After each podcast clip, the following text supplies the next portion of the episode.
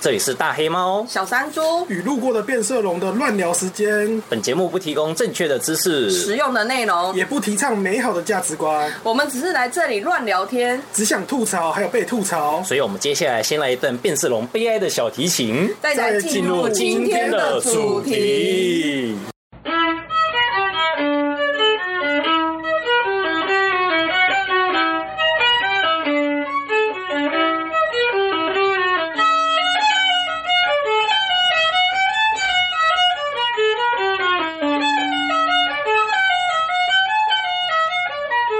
大家好，我是大黑猫，我是小山猪，我是路过的变色龙。嘿，那今天哈，我们这个要聊什么话题呢？其实是要聊哈，之前我们不是有聊过那个关于那个算命在台湾是异常先进的技术吗？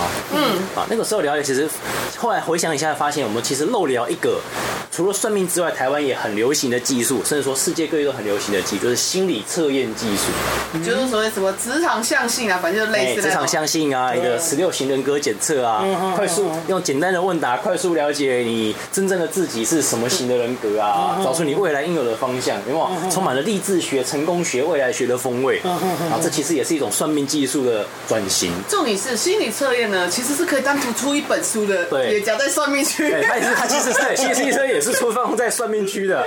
哦，那为什么会要补充讲这个？因为哦，那个就回家以后哈，看一下网络上影片，突然想，对哈，我们忘记聊十六型人格心理测验这个很有名，现在很有名。的东西，而且听说有些公司确实真的用十六型人格在采用它。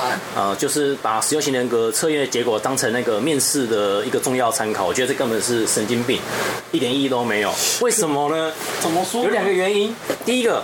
大家有去网上查过十六型人格心理测验是什么时候诞生的吗？我知道你们不会查，因为我也是想到这个问题才去查的。查了以后，我发现根据 Wiki Wiki 的写法，这个东西的基础理论是一九二一年诞生，到今年刚好一百年。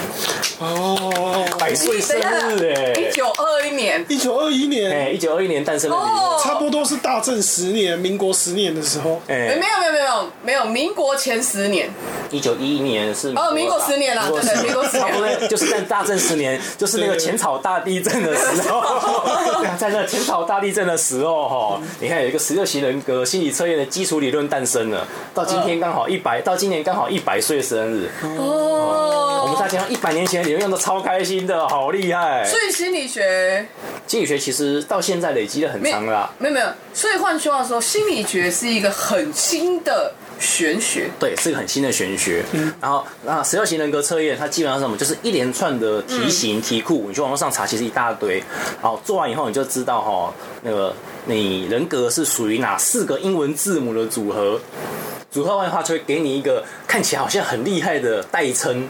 什么策略家啊，什么工程师啊，建筑家，哎，什么学者啊，探险家，探险家一堆很厉害、很酷炫的名称。但其实那些酷炫名称不重要，因为这要讲到这十六型人格，它其实有一个最完整版的题库。你要去找心理系的医生，或者说心理系的教授，才有可能找到这个完最完整的题库。多完整呢？你要花一整个小时来做。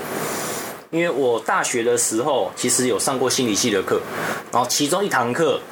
那个心理系的老师就说：“哈，大家来上心理系的课，我们就要做一点心理系才能做的事情。”他就拿出了十六型人格测验的超完整题库。好，接下来一个小时，我们全部都在写那个题库，写的真的很厌死。我怎么觉得这个不是心理系应该也可以做吧？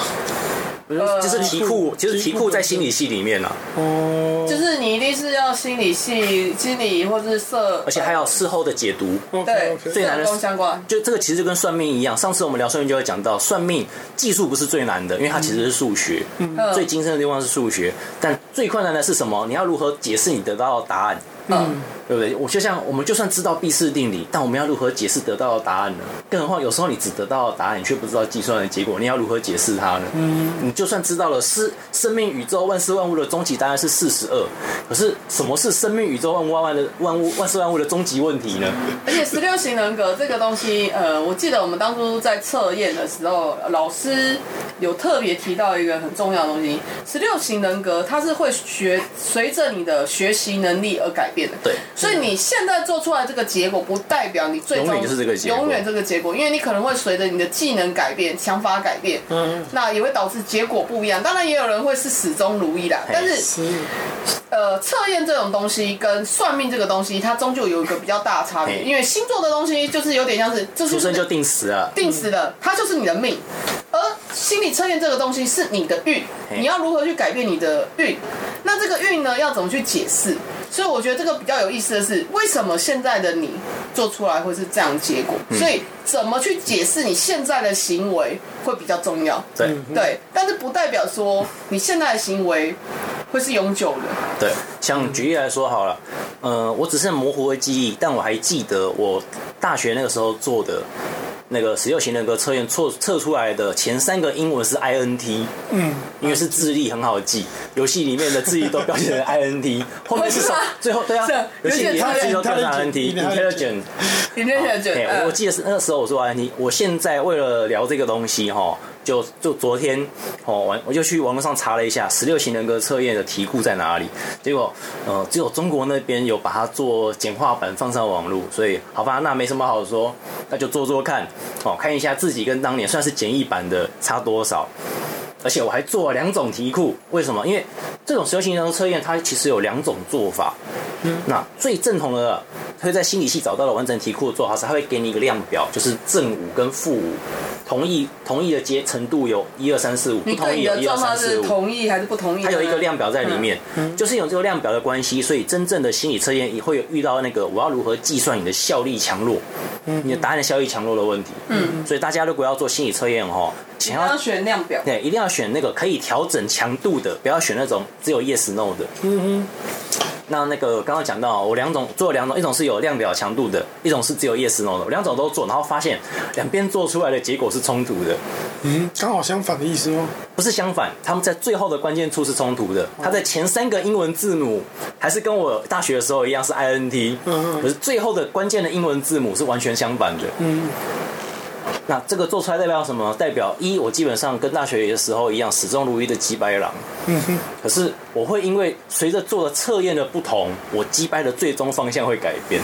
哦，就是嗯击那个击掰的那个那个风格不太一样。对，可是这就代表什么呢？不同的题型会做出不同的人格，但是它的最前面那三个指标大方向是不会有我觉大改变。得这样子是否也就代表它的那种效度还是有的？效度是有的，它的但是可。能可能只有前三项。对，可能只有前面的大方向，就是说它的整体效度其实跟算命差不多。整体效度前面三个差不多。然后刚刚也讲过嘛，这种心理测验，真正的心理测验，它其实会随着你人生的进展累积跟那个变化，你的人变化，你人不可能一完全完全不变化嘛。当然也有人像我一样急白，真的就被说你怎么都跟那个以没有，应该是前一样。应应该应该说不是，应该说不能说像这么急白，而是说他的呃，有些人他的人生大方向早就已经早就定了，要对。已经决定可是好了。有也有很多人，他是人生不断的在改变方向的。对像小山柱这边，他大学时做的跟现在做的就差很多。我的前三项不一样，嘿哦，我记我现在做出来是 INT，嗯但是我过去做出来是 IST。嗯，嗯，对，然后我有认真去看一下所谓的 N 跟 S 的差别。它是 N 是说，就是你在判定事情的时候，你通常是倾向是用直觉，然后 S 的部分是说，你通常是倾向用感觉，你用感觉的部分就是依照现场氛围去感觉的部分多。那因为大学时期的时候，在上这堂课之前。在这上车之前，我本身家里没有发生任何变故。嗯，可是在这堂课之后，我家里发生了，就是有明确的变故，我也产生就是这个变故也产生对我人生的冲击。对，对我来说产生了人生的冲击。所以后来我这样仔细去思考以后，对，那确实以现在的状况，我就会变成我的定型就一定会变成 INT。嗯，对，因为特别是他才强调感觉跟直觉的东西，嗯那我就会对感，我就会对他现过去的时候，我会分不出来感觉跟直觉到底有什么差异。但是以现在来说，我会可以告可以告诉你说，感觉跟直觉是有差的。感觉就是你可能就是你现场，比如我今天看到一个状况，嗯，然后我依照我现场的我我当时的能力，当时的心态。还有当时的能力所及的范围什么之类的，然后我去判断说，我该怎么去从做做这样一件事情，或是执行一个决定。嗯，可是直觉的话，就是不管三七二十一，我只要感觉不妙，我就不去做。嗯，或者我只要觉得说我好像现在不做，我会后悔，那我就会去做。嗯，但我觉得这两个最大的差异是在说，我以前分不出感觉，就是依照情况、情绪下当下情况去判断，跟直觉判断到底有什么差异。我为什么后来会倾向用直觉？因为我发现直觉是与生俱来的，就是如果你平常就有在观察一些东西，平常就有在接触一些东西，你会发现，往往你去。收集现场，你收集数据的时间如果不够的话，其实凭直觉做事会最稳。它有一点像是之前有一本书还蛮红，就是快思慢想。哦哦哦。那个，诶、欸，第一个得到经济学诺贝尔奖的心理学家。嗯。太太太太歪，非常的歪。你可以再讲慢一次吧。我我再再重新介绍一次吧。第一个怎样？我，我记得是这样子，没有错。第一个得到诺贝尔经济学奖的心理学家，非常的歪。这技能树，这技能树点的跟那个雅马哈的钢琴一样歪。对，这就是为什么这这部作品会受到那个瞩目，说受到瞩目的原因。那他讲到快思慢想，就有点像像你刚刚讲，他说人类的思考方式有两种啊。嗯、第一种就是谨慎的按那个收集各种资料，然后进行判断。然后第二个就是类似依照这刚刚讲的就是慢思，嗯、然后快想。部分就是依照这种呃比较像是直觉的东西，然后下去做判断。但是这个直觉其实也不是完完全全的，就是乱猜。对，它很有可能是按照你身体上面过去一直累积出来的经验，然后进行一个反射动作一样的思考。然后不管他呃这个作者其实不是在强调说快思比较好还是慢想比较好，意思是说你在平常在做事情的时候决策的时候，你应该透过这两种方法思维方法。来做搭配，所以他最终的结论是对于就是经济学上的决策是有帮助。所以纵然他是一个心理学家，还是得了经济学奖。对，而且这还可以讲到很好玩的东西，就是心理学其实有很长一段时间，可能到现在也是不被认为是真正的科学。那是很正然、很自然的一件事情，因为心理学其实是一个很新、很新的学。对啊，才一百年啊，嗯、真的来说才一百年而已，就跟太新了。它它新的跟跟那个什么一样？跟哪个？跟摇滚乐一样吗？不是不是不是，我们文学上文学上不是常常会有很多不同的那个什么，就是流派啊，流派什么之类的。你说跟白话文这个派别一样吗？呃，什么什么建构建构文学还是什么之类的？嗯，不是有些就是建构文学，我没听过这个东西。反正就是后现代吧，后现代之类的那种东西。对对对对对，就是它会有一个就是还有后色嘛，后色啊什么的。然后你他认真跟你讲说分析文本的时候，他说你们分析不来是很正常的，因为他是是他真的是一个很新很新的东西，没有人说得准它到底是什么样一个东西。不过其实文学上这些案例更多的状况是什么呢？是作者自己也不知道自己在写啥小，就是作者自己很明确的是要乱，他就是在故意乱写，他就是个故意要乱写一通。然后等到多年之后，他被选进了那个国文课本，嘿他自己也很惊讶说，为什么我居然知道我在写什么？啊、对，这个就是哈作者故意乱。写一通，然后等待超优秀的读者来帮他进行解释，然后他就只要截取读者的解释，就可以展现自己是大师了。嗯、这种人绝对存在的，你放心。是，的，就是这么一回事。哎，这种文学就是这点讨厌，他无法跟数学一样，不会就是不会。文学是哈，会的就是要装成不会，不会的哈要装成更不会。他就觉得你很会。那我觉得，那我觉得心理学真的是一种非常非常新，就真的很新啊。它是一个非常新的那个科学，而且新的领域，能不能算科学？你想科学可能会有人生气。对，没有吧？我会认为它是一个科学，因为心理学它的建构基础是科学。比如说心理学需要需要很多，你知道心理学算理科？嗯，也是啊，那是要理二类组、三类组才能去修的。对，心理学算理科，它不是它不是文科组哦，它是算理科哦。为什么呢？因为它需要很多数据，什么样的数据？人体的数据，就是你的身体健康状况的的什么反应啊，什么之类的。是啊，而且很多心理学的早期研究都是生物研究，那都是很医学的。对对对，它是它是需要有医学这个方面的基础，所以它它其实算是比较科学的东西。嗯。然后呢，它很玄的地方就是在行为学。可是我这边还是要稍微讲一下，因为我至少我自己，我我自己也有小小研究过那个心理学的历史啊。那、嗯、其实他在心理学在最早，我常常就是我研究完的时候，我我会忍不住想要把心理学称呼为它是其实是哲学的长子，哲学的嫡长子，因为他。它其实就是从哲学的就人性论的部分所演化出来的。嗯、像那个心理学，我记得那个最初的那个嘛，人必须要五大诉求。那个已经更久以前了，马斯洛的人类基本诉求。但是那个就是哲学嘛，说穿了就是嘛，你没吃饱，你 那就是人性人性行为的问题啊，没错啊。应呃应该说那个那个心理学这个发展的分水岭啊，其实他们最早是有三大流派。如果各位可能多少有耳闻，就是那个弗洛伊德，嗯、然后荣格，欸、然后还有那个最近很红的那个呃哎、欸、那个叫什么阿德阿德勒。阿德勒，阿德勒，对阿德勒，最主要是这三大家，这三大家那个什么打来打去打的不可。其实他们他们的大战，第一次大战也是一百年前的事情。然后 蛮久的。后来出了一个变态，这个变态就叫华生。这个华生啊，他就是他有一个名言：你给我一打婴儿，我可以把他训练成各式各样不同的职业的人。这个这个华生啊，他最变态的地方就是在于说，他只研究人类的行为，然后他。并不去 care 你心心里面来想什么，借以来研究心理学。嗯、过往的心理学家都很重视要你跟你讲话啊，欸、你讲出什么，我知道你在想什么，然后我借借此来治疗你，就跟通灵差不多了。对，其实就跟 其实就跟宠物通灵差不多。可是可是华生这个人呢、啊，他最变态就是他从你的行为有你你有行为，我就可以去记录，我有记录，我就可以用数学，就是可以用算计，就可以去算你这个你这件事情做的到底是到到底有。什么？因果？因果因果方法。所以从这部从行为从华生开始就展开了行为主义的心理学，就慢慢发展出我们现在比较所熟知的心理学。所以，呃，心理学大概就是从那时候慢慢开始从。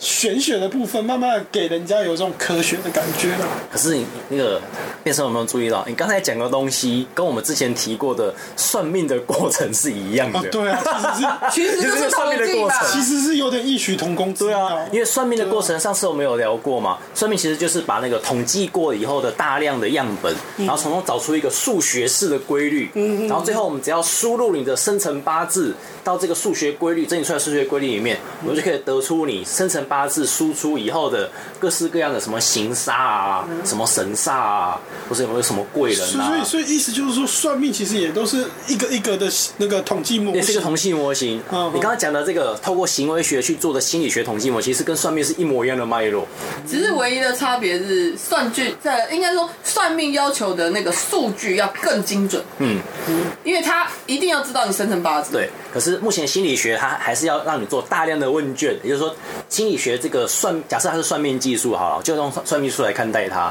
它其实还处于前期收集样本、大量样本的范围里面，所以它作为算命来讲，并不是那么先进。但你可以看到，它跟算命的技术有相同的发展模型。而我们可以大胆的哦去做一个假设，就是为什么现在哈大家对于心理测验还是颇有依赖性呢？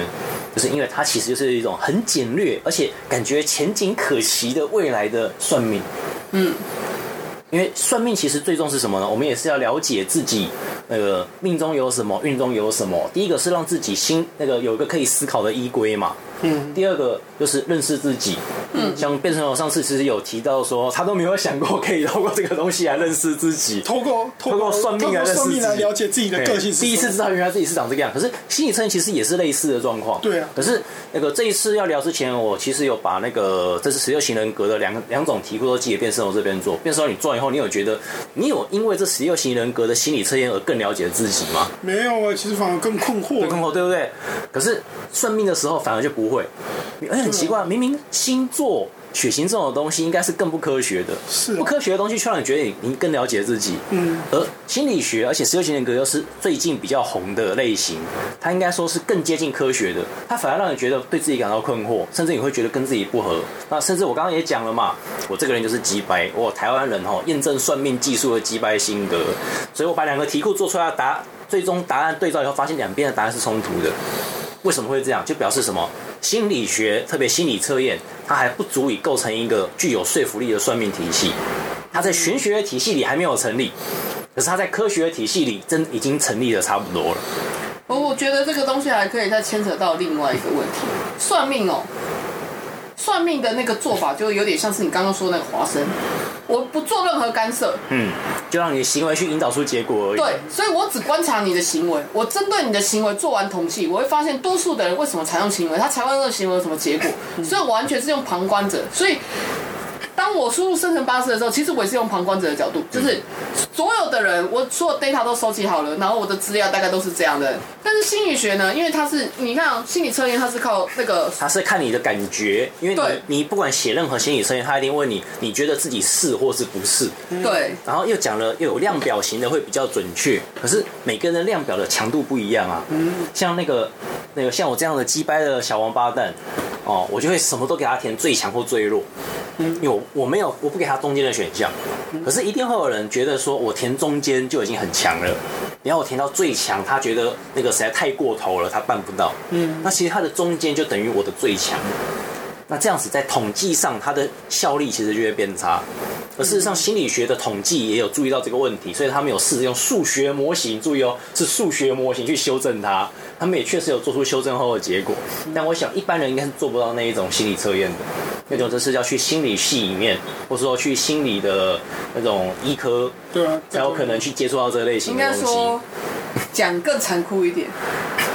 等你有需要做的时候就很严重。等你等你严重到需要做的时候，你就会接触到了。心理学要拿来当算命，就是这点很困难，因为算命是你没有那么严重的时候就可以用的一种技术，都可以用用。对对。可是心理测验其实不是这种，就是可以用用的。就好像你，就好像你不可能，你没有你没有那种忧郁症，或是没有就不能做忧郁症量表。你他不会让你去做忧郁症量表，因为他不需要浪费时间，浪费点浪费时间优先在你身上。这个让我想到一件事情。就是有那种有那种就是，呃、欸，有那种科幻作品啊，嗯、不是通常都会有反乌托邦的那个体制之下，然后他们会希望控制每一个人的预测你的未来走向，对每每一个个体的发展，所以他们从小到大都会做一连串的这个心理测验。其实那个是没有用的，老实讲，因为每个因为刚刚讲了嘛，就像十六型人格这种比较流行也比较有变化性的，它都可能因为你人生的冲击。而产生重大的改变了。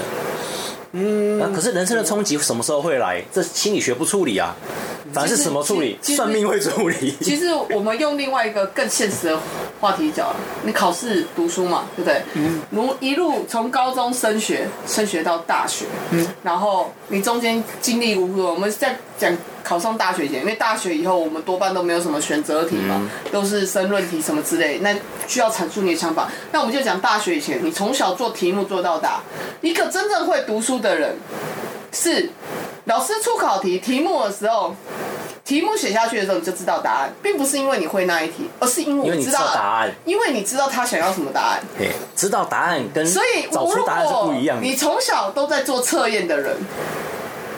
你怎么可能会不知道他想要什么答案？哦，意思是说你会去适应那个答案，对，你会适应那个题库，而且在这讲另外一点，应该说真正聪明的人不会因为你会讲标准答案，你就会乖乖的。嗯。这个这也这也就是所谓的测量测试之的一个，它的效率会一直往下降，而且这个这就是刚刚我要讲的，就是心理测验的题目要少做。为什么？你做的越多，你会适应题型，然后它对你的效率就会降低，到最后你甚至可以控制你要的答案出来。哦，那就很麻烦了。了解你的意思，可能就是你如果心理测验做多，你。碰到一个新的心理测验，你你说其实也猜得出来它的模式，你会去破解，对，你会很自然开始破解它的模式，因为你太太习惯做这个东西的答案了，没错，你知道它的分数会怎么样分布，嗯嗯，所以心理测验最好是不是叫大家不要做，可是这个东西就跟算命一样，命会越算越薄。心理测验也会越测越不准。你现在用的越多，你越滥用它，它未来的效益就越差。然后到最后怎么样呢？你还是回去算命吧，阿鬼。因为算命终究不是在考量你现，像算算命又不考量你的心情，他只问你生辰八字。嗯，生辰八字是定死的数字啊，所以我们就套进也定死的算式，然后得出叫保证定死的结果。好，开始来解读。只有解读这里是有人为介入的而已，其他的东西都是死板板的数学。会就是会，不会就是不会。对，然后其实我们可以讲到另外一个社会社会问题，就是说很多人都会认为说，哦，你看到那个人忧郁症发了，嗯，然后忧郁症的人在路上，然后可能对别人做欺压或干嘛的，然后就是说啊，好可怕，哇，原来你只要灌了一个精神病，杀人就无罪。但是我觉得这个东西要分成两个层面来说，台湾，在现实的生活压力这么大，确实有很多。不要说台湾，各各地都一样，全世界都是有的。对对，确实有很多都会有精神压力，甚至每个人身上都会有潜藏的一两个就是精神疾病的特征。嗯哼。但是你要怎么去被判定或什么东西？我觉得最可怕的并不是说你被判定成说你有精神精神疾病。或者说你根本就是一个精神疾病患者什么之类，这不是最可怕，最可怕的是发病的人没有病识感。嗯，没有病识感才是真正最大的问题。你没有意识到别人，你没有病识感，不只是针对说，呃，对方也针对说被杀、被被被加害的人，你没有意识到对方有病识感，你还要跟他说，你为什么会认为你眼前是正常人？不是你，因为照台湾目前来讲，哈，如果你发现神经病杀人，可是那个神经病通常已经会展现出他神经病的特质了。这时候说正确的做法，正常人的念头应该是不要去刺激他，不是吗？对。那你为什么会去刺激一个神经病到他不得不杀人呢？嗯嗯，就是很明显。在逻辑上有一个地方卡住，过不去了。对，因为你们因为说现在的状况，很多人都会去讨论这个东西的时候，他会直接怪说啊，就是因为他病发了，因为你神经病，所以你会杀人。所以我把你我把你关起来就没有问题。并不是神经病会杀人，任何人都会杀人。可是你为什么会去刺激神经病来杀人呢？任何人你要找到你要找到的是他刺激的源头在哪里？对，就要更进一步的讲，你说忧郁症杀人错，忧郁症的人是根本不想跟人有接触的。你忧郁症通常是杀自己比较对啊，就是杀自己比较多。他杀人干嘛？这表示一定有什么东西逼到他不得不杀人嘛？是啊，所以你要找到的是逼他只能杀人才能解除压力的那个问题在哪里，而不是说忧郁症的人都有杀人的嫌疑，而且他们杀人可能不用判死刑，所以通通都要关起来。所以我说这个东西心理测验，然后还有包含这个东西，它最大的问题在于说，你是不是能够确保每个人就是有病识感，就是你可以意识到病识感，因为真的知道自己有状况的时候。的人，他有病逝感的话，他就不会去做这种事情。可是如果完全没有意识到的人，他去病逝感去做这件事情的时候，那你要怎么去解释这个行为？因为像我当初我家发生变故了，然后。他们就是除了上心理课程以外，就是刚好也刚好修课。他说那他有一堂课就是叫你说，哎、欸，你们除了做心理测验，就是十六型人格测验以外，那我们也安排说你们去心理辅导室，就是你要去体验一次，体体验一下所谓咨询。结果他就说啊，你最近有什么不顺心的事情，然后咨询。然后我就跟对方讲讲讲讲，说我发生什么事啊，什么之类的。他说我觉得嗯很好啊，你状态很好，都对自己的状况很了解啊，所以我觉得你真的不需要什么咨询服务。我知道啊，因为我病逝感啊。嗯，这个就是最麻烦的地方。我知我知道我有病逝感，而且呃，大黑猫，因为我跟大黑猫是等于是同班同学，嗯，对，所以他也看过我那个时期的状况。我是突然间，就是突然间，因为家里发生的事情，我心理上无法承受，所以我突然间就暴瘦。我暴瘦是是一个月直接掉到四五公斤以下，哦所以我会，所以我会认为心理心理学没有办法帮助我。我那时候也去看过那个心理学相关的，也去上这堂课，想要寻求帮助，但是事实上我发现他没有办法帮助我。为什么？因为第一个，他没有办法解决我身体的问题。我那时候得了甲状腺亢进，甲状腺亢进这个就不是心理问题了，不是吗？不是，他他是他是心理引起的，他是心理引起的问题。那为什么？会没有办法帮助，因为甲状腺亢进的人，他的心跳会过快，嗯嗯，人会暴瘦，心跳会过快，因为你的身体的那个副肝副交感神经那些交感神经你已经错乱了，错乱的时候，他会跟你讲说，那你要解要怎么去治疗这个疾病？其实它是一个很慢性的代谢疾病，是很很难治疗。嗯，那你要怎么去治疗？治疗方法就是不要吃刺激的东西。什么叫不要吃刺激的东西？所有含碘的东西你都不能食用。对对对，对，这是一个很基本的。那相反的，如果你是代谢异常，就是肥胖的话，你就要吃多吃点的。嗯。但是你是亢进的话，就是不能吃。所以你要怎么去戒掉不能吃？然后我们会动不动就手抖。嗯嗯嗯。对。你你说我紧张，我不紧张啊。我这光站着，我就冷汗就可以直接滴滴满全身，全身湿。嗯。因为你会手抖，手抖。他说，因为你心跳太快。我那时候每分钟心跳是一百三，我不用每周做三三三，我就一百三了。心跳是一百三。那然后我记得我那时候去那个马街医院嗯看看医生的时候，我、那超经典。我前面有一个也是跟我一样状况，但是呢，他就跟医生讲，那你知道台湾看医生哦，去大医院看医生是就是有点像那个什么，去电影院排电影票那种感觉，你知道吗？很长。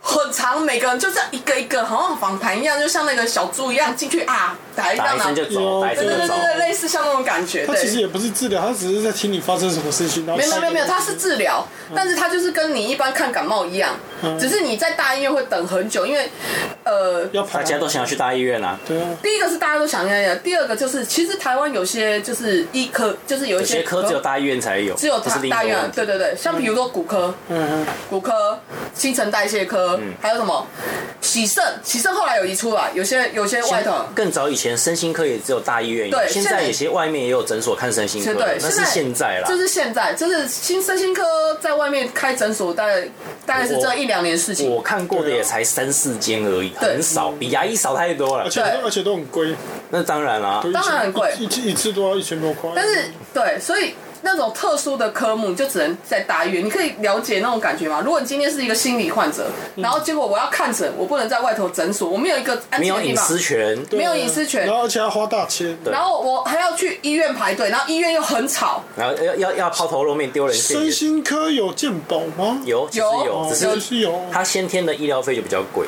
对，医疗费比较贵，然后身心科真的要做诊疗的话，其实都是按小时算，对啊，就跟律师要按小时算一对啊，对，我记得是那个不花一那一定要至少花一个小时哈，把那个病人的状况谈清楚，然后那个可能要做点心理测验，这都要时间。然后我当时那种状况的时候，我就发现他给我开，医生给我开的药，对。然后我先讲我前面那位发生什么事，因为他跟我症状一模一样，他就跟医生讲，医生为什么看病看不好？我已经来看了好几次了。医生就跟我讲，医生就跟他讲说，所以我才跟你讲，你平时要保持心平气和，要冷静，不要激动。我没有激动啊！他吼到，他吼到外头三个整间外的人都听得到，他很激动。但是他一点一点都没有激动的感觉，对，这个就是有病。可是你说他这样的人会去杀人吗？不会，他只是想证明他没有激动而已。对他只想证明他没有激动，他只想证明他没有激动。他说，医生又说啊，没办法。对，然后医生那治疗要开什么药？首先嘛，就是要抗那个，就是让你让你那个，类固醇要开嘛，基本就是类固醇啊。就是那那一些药，就是比如帮你稳定你的交感神经，然后让你的那个开个胃药，因为吃这种东西很伤胃。然后最重要的是，他开了一个东西，类似像镇定剂的这些，所以你吃药以后你会昏昏沉沉。哦，因为被镇定，对，所以他说他的药包上面有写说副作用是什么，不能开车，因为你不知道你什么时候会睡着，因为药效对别人的那个状态每个人不一样。不，太一样。对，所以其实这个病呢，它只有一个治法，叫做多休息。可是以我当下的环境来说，就是没有办法休息。休息。我没有办法多休息，所以呢，我这个症状呢持续呢，我后来也没有去看医生了。没有去看医生是因为第一个排很麻烦，嗯你去大医院，你每次一去就是下下午，确实，对。然后第二个呢，我发现他的病症最重要的东西，最重要的特点就是你要冷静。比起你的交感神经，就是那个作用什么东西，那个你要去治疗，去治疗你的交感神经，因为你主主要你只要没有肿到那个肿瘤需要开刀，它严重就是会开刀嘛，所以你就是要记得两个饮食禁忌，你绝对不能吃有碘的东西，而且要克制，而且要注意自己的体重，你的体重不能再掉，你再掉，你就是会甲状腺整个就会肿起来，肿起来你就是需要开刀，那就是一一大笔发现，所以它的重点就是第一个，你不能吃碘，食物上有禁忌，第二个就是你要冷静，可是我们不想吃镇定剂怎么办？你就只能冷静。就靠意志力靠自己冷静。啊，去燃烧自己的小宇宙，跟他对抗。对，你就是要很冷静。所以当我去那个有病识感、有那个有病识感的时候，我去到那个学校的那个咨询室的时候，他跟我讲说：“我觉得你很好，你做的很好，那样我做的很好，可是我觉得我很我人很无力啊。”其实，其实我听完你这个，我会觉得是你那个学校的辅导室的问题。辅导室的能力已经不足以应对了。而且，而且，而且，其实我我自己本身听过太多有关于学校辅导室的一些丰功伟业。嗯，老实说，我会觉得，靠他们不如回去念佛，对不对？就是，就是，就是。就我我们讲难听一点的，辅导师这个这个这个这个机关，在现在在现在学校里面，其实本来就是一个一个冗员，对，他其实是他其实没什么专业。其实我觉得我可以理解当下他说就是就是他觉得你不需要学识，因为你知道吗？心理疾病还有一个最重要的是，除了是自己你本身需要病识感以外，嗯嗯。还有一个很基础的原因，就是说你要能够，你要你你要求人救你，嗯嗯嗯，他不去救那些不懂得求援的人，嗯，因为你不求援，他去拉你，反而会有反效果，嗯，对。那因为我当下那个病逝感的那个感觉，我本身是不太求援，因为我不，因为我不太相，我不知道什么东西是我可以相信。所以说，其实不只是病逝感而已，其实除了病逝感以外，还有这个人需要觉得自己需要被。被改善，就就是觉得需要改善。对，可是能做到这个程度，他其实距离精神病最严重的那个时期就已经远，已经在脱离。对啊，他就已经在脱，已经在。所以你可以看到哦，所谓的心理医疗这个东西，对于真正心理疾病最严重的那一块是完全无力的。嗯，没有错。可是就是这个体系啦，这个对这个体系目前的体系是这样。可是反过来讲，如果我们透过算命，或者说透过宗教，它反而是从最前期就有办法着力的哦。哦，你的意思是说，这个至少算命的这一块，它其实是有办法去接触那一些无助的。对，就是无助人在最前期的时候，他开始感到慌乱无助的时候，他其实最先会接触的不是心理测验，而是算命哦。嗯，好像有一点道理，对不对？其实我有听过有一种说法，就是其实。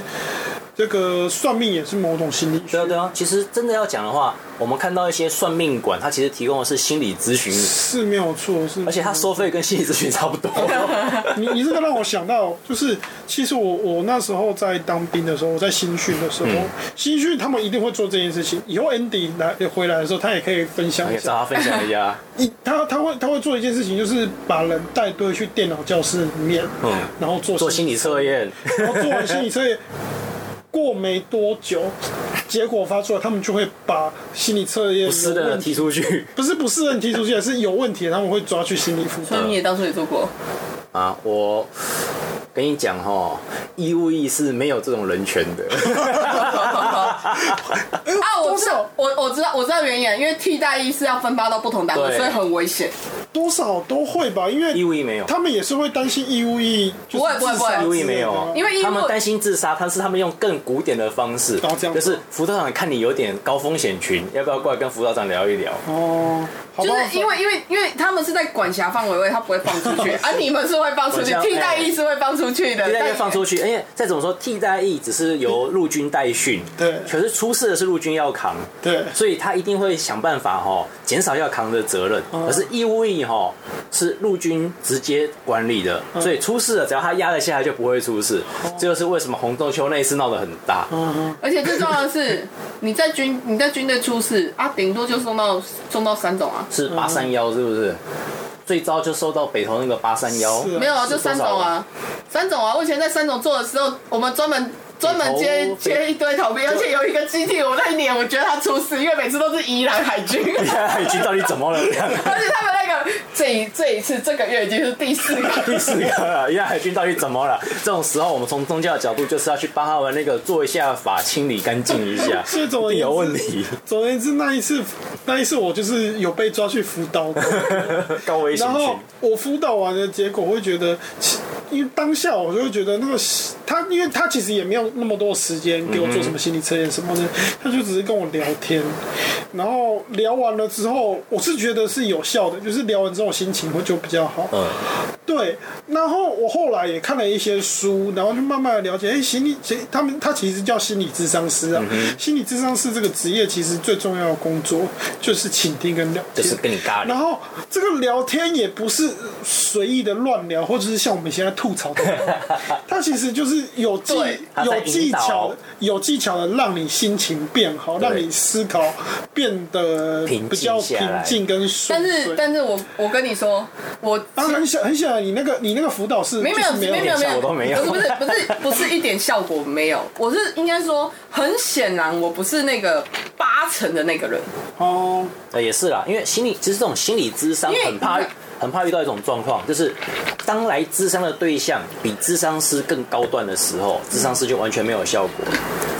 对，因因为因为应该说，我也是透过那个，应该说有些事情，我在大学的时候并没有那么觉得啦，嗯，并没有觉得说我自己是那一型的人，嗯、就是比如说大，应该说我自己觉得我是一个还蛮，在大学的时候刚开始，我觉得我是一个蛮随和的人，而且都可以聊，嗯、对，可是我没有没有我对外的表现也都是这样，包含就是交友状况也都是大概是这里的状况，嗯，是因为家里出了状况以后，然后。开始去做心理，就是做心理咨询，发现心理治疗师无法，就是他的东西，他讲的一些东西没有办法说服我的时候，那一瞬间才发现不太妙，我好像不是能聊的那一种 人。所以我就说嘛，当心理学无法应付的时候，我们要怎么办呢？我们要诉诸更原始，而且而且算命，而且而且我跟你讲，这这不是第一个案例，因为我后来。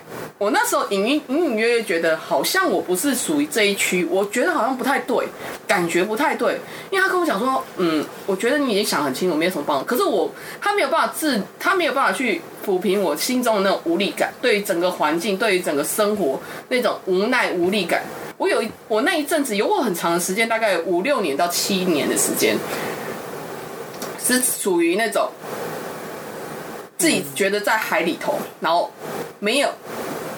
就一直飘着，一直飘着，然后没有什么东西可以抓着，就算抓着那个木头一烂。我跟你讲，这是因为你不懂什么叫缘起性空，你应该听大黑猫讲佛法，所谓的缘起性空。对对对对对对，但是那是很后来的事情，听你讲佛法是很后来的事情。可是而且我能够去听你讲缘起性空，因为我跟我我我的关讲讲实在，我跟他的关系也是从那时候开始建立，因为那段时间在飘的时候，我从来没有跟他特别求助。嗯，对。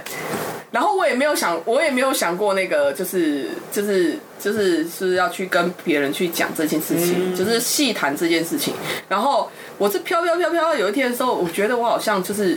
有一天觉得很坦然，我可以谈这件事情的时候，其实我也差不多抓到服务。那个就是哈，心理学、心理医疗应该要处理的部分，你自己把它处理掉了。我可是我我，我其实会觉得，那这样子，那个当初这个这个黑猫这一边他在做的就是一种心理治疗了。他并没有，他并没有做任何心理治疗。对，可是他的效果就是心理治疗。我我我指的心理治疗是他他他想要达到那个治疗效果，其实就是这边。呃，是没有。有错，但是我觉得那个中间，我觉得个人的部分还是比较重。对，个人这终究是个，因为呃，心理疾病在现代心理医疗的过程里，其实都是靠你自己，说出来就是靠你自己。对对对，对，对，而且我，而且我重重点是因为我中间还飘，就是飘了一段时间，然后那我其实中间有交往的对象，然后交往对象到交往对象的时候，他那时候有想说。我的个性就是，因为后来有变得，就是在这段时间浮浮沉沉的时候，个性变成一个鸡掰狼。对，个性有变得比较极端，但是他也会觉得说你这这样子，他会觉得不太好，嘿，他会觉得说你为什么要这么极端呢？那不如这样好了，我们去就是有说服我去参加一个那个心理的那个简单体验，对，三天成长课程，对不对？对，成长课程我也去，我也去体验过。他说成长课程什么的，我也认真去体验，但是我真的我并不是说成长课程不不好。但是我觉得每个人都要去体验一些，就是自己知道自己到底是不是的那种。其实你现在讲的这个，就是会去寻求心理测验的人的一个想法，或者说去寻求算命技术的一个想法。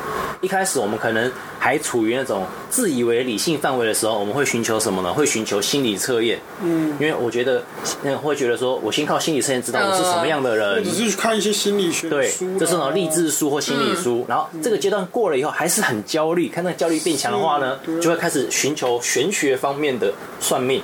确实，要是连算命都不行，你会怎么办呢？就会开始寻求宗教。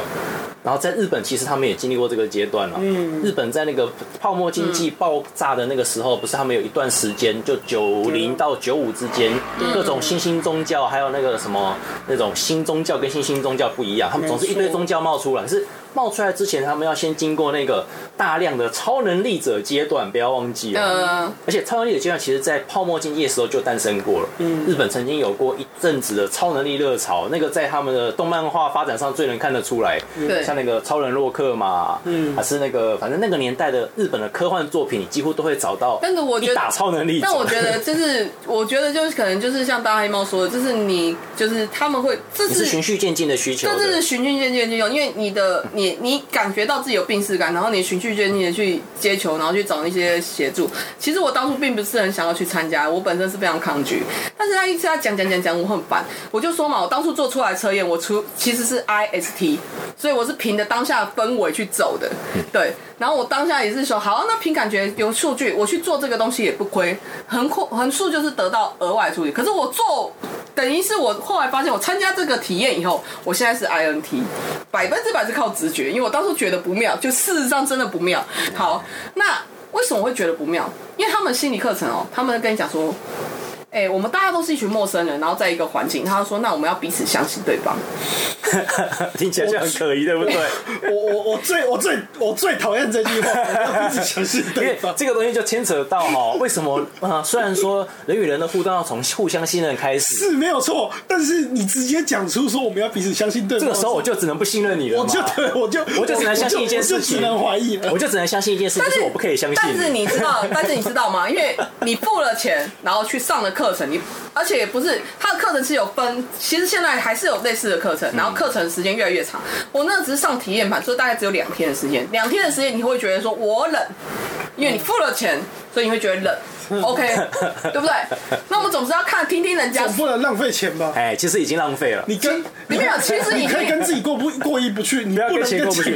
但事实上，当你付钱参加这种课程的时候，你就已经跟钱过不去了。对对，但是问题，但是问题是因为你现在已经在那个状态下，你就只能接受这个状态，所以你总总是要好好。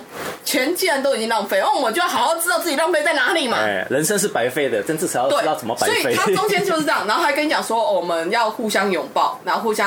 倾吐的心声，我跟你讲，我后来发现那些觉得哦，我听完以后整个放心中，然后他其实也也告诉你要怎么去放松你的身体，然后怎么样前进，然后沉浸你的思维的。我跟你讲，上完以后的时候，我那位男友呢，非常的圣灵充满，对吧？对，他觉得他自己学了 圣灵充满，对，他觉得自己学习很多，然后他也觉得很就是非常充实，还是什么什么之类的。然后，那你呢？我有一种。众人皆醉我独醒，像这种就是哈，走终于走上了学习佛法的第一步。因为我会觉得没有，因为我因为我因为你跟人同住，然后什么东西你就在外，你是非常被孤立的。然后因为对，然后你这种课程的时候，他通常就是他不太可能，因为我也忘记，我那时候应该已经跟他分手，也不算是在交往状态了。对，所以他又说服我去参加课程，我说好好好去，然后。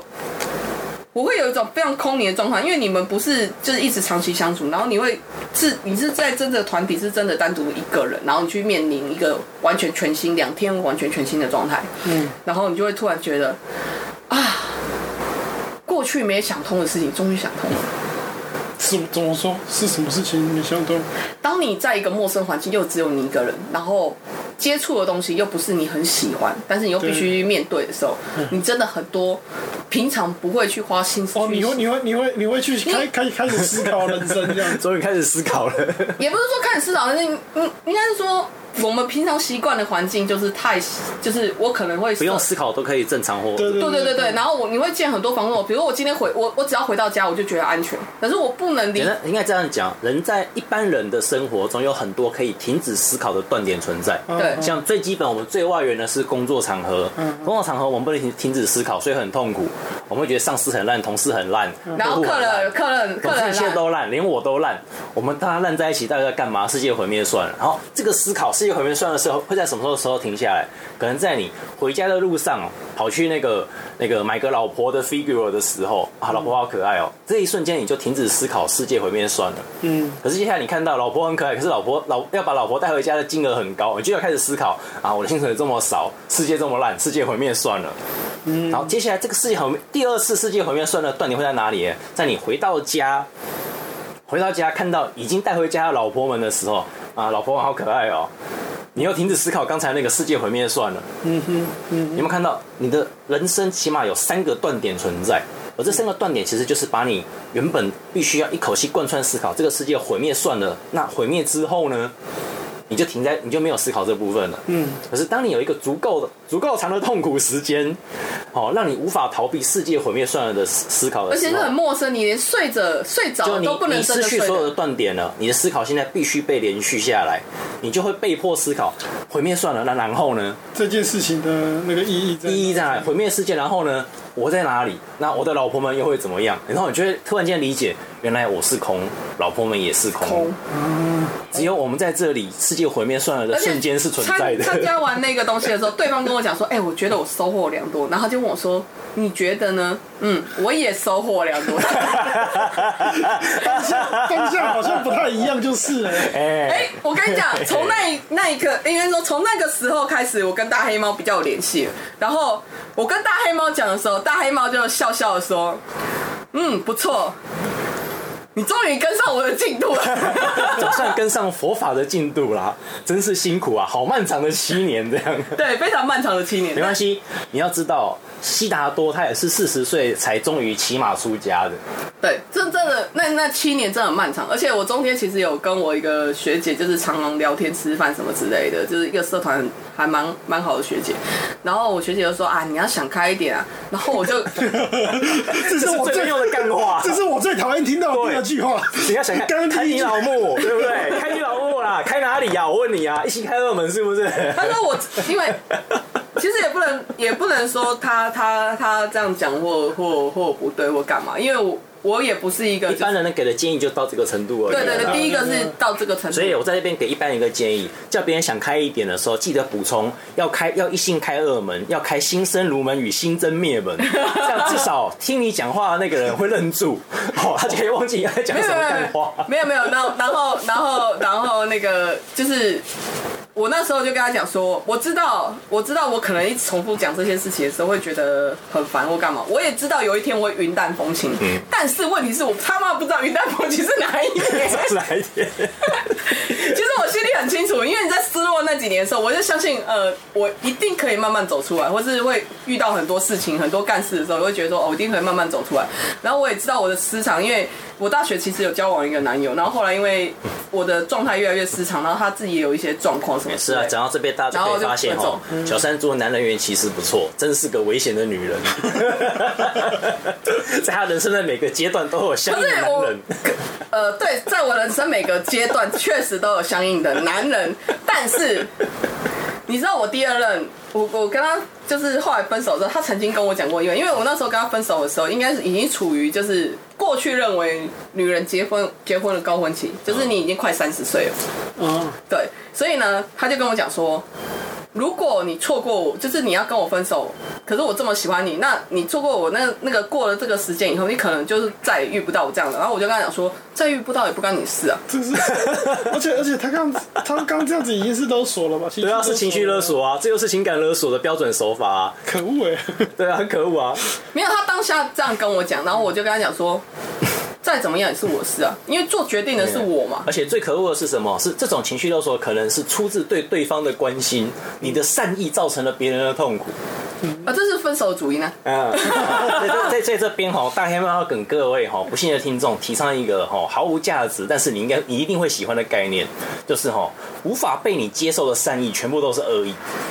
请大家一定要记得，为什么呢？我举一个更实际的，不是恋爱的例子，我外婆。很喜欢做饭，也很也很常在家里做饭给我吃，因为我是家里的孙子嘛。外婆疼孙子很正常啊。可是我外婆她的水煮蛋里会有铁丝，哪里来铁丝我不知道。所以说明明只需要一颗蛋加一个盐再加水，我不知道从它可以把铁丝煮出来。明明铁丝就不在蛋水煮蛋的材料里面，它是碳水蛋或铁丝，蛋壳还算小事情，而且他煮他做沙拉。不是只有沙拉酱对马铃薯跟红萝卜，还有水煮蛋而已。他做沙拉马铃薯沙拉的时候，他要求要加水，因为他说不加水分量不够会吃不饱。你喝水会饱吗？所以哈，水煮蛋加水，感觉有一点就有一点感，就有一点不对劲啊！水煮蛋还加水，而且它在沙拉酱里面加水。但是你不能否认他真的是很疼爱你这个孙女，我不能否认他的心意，但是我否认你的技巧。我不否认我外婆哈努力做饭给我这个孙子吃的一切的善意，但是这个善意我真的承受不起。所以那个时候我是怎么样呢？我外婆做给我吃一顿，我要拉两顿，我才拉得完。就是如此的恐怖。那你要多补充一下那个铁质或哎、欸、对，所以今天来的时候我先去吃过猪肝汤，有稍微补充过。好，所以大家一定要记得，无法被接受的善意全部都是恶意。好，我们话说回来好了，所以说，所以他心灵课程真的有用，它可以让你辨识到，就是这种心理成长课真的超有用，它可以快速，而且我建议大家都。如果真的不知道自己的方向，一定要去听他的成长营。为什么？因为他可以快速让你分辨你是不是他们那一群。如果是，你就加入；不是，你就自寻方法。你不觉得这讲的完全就是宗教吗？不是，对。你要知道，我刚刚讲说他们的课程说你要相信彼此，然后第一件事要拥抱，然后甚至还有那种就是你要闭上眼睛，然后你要相信后面的人一定会接住你，类似这样活动。但是这只是他们心仪课程的初阶。不是，我跟你讲，这个东西到这次看的更多。这个东西其实就跟灵恩派的入门差不多啊。是啊，所以我才说这基本上就是宗教。所以你看，你以为你参加的是心理学的东西，不对，你参加的是宗教的东西。然后又回到我们刚才讲哦，心理测验常常会被拿来当成一种算命的前前置作业，一种前更前期的东西来用。这你看。脉络是不是就串起来了？嗯，哦，最一开始的时候，你会寻求心理的测验，或者说心理学的帮助。但心理学，你很快就会发现，现在心理学太年轻，它帮不了你。对啊，所以你接下来就会往哈，号称我们把现代心理学往前更推了一步，其实它已经进入算命甚至宗教领域的东西。所谓的心灵成长课程都是这种类型的。嗯，它不是对每个人都没有效，也不是说都是骗人的。嗯，但是哈，呃，它基本上跟宗教的界限已经越来越模糊了，有没有？嗯，它有它的效力在。而且你自己刚才也说了啦，你去了以后，你最重要是要知道你自己是不是他们那一群的。可是会分成。他群跟我群的这个同时，就已经呈现出你对这个宗教的教育认不认同的问题了。嗯嗯，没有没有没有没有没有没有，我觉得这个这个这个除我除了分辨说他群跟我群的时候，就已经显现是宗教问题。我觉得还有另外一个东西，这个东西还包含是你在遇事的时候会不会找人协助？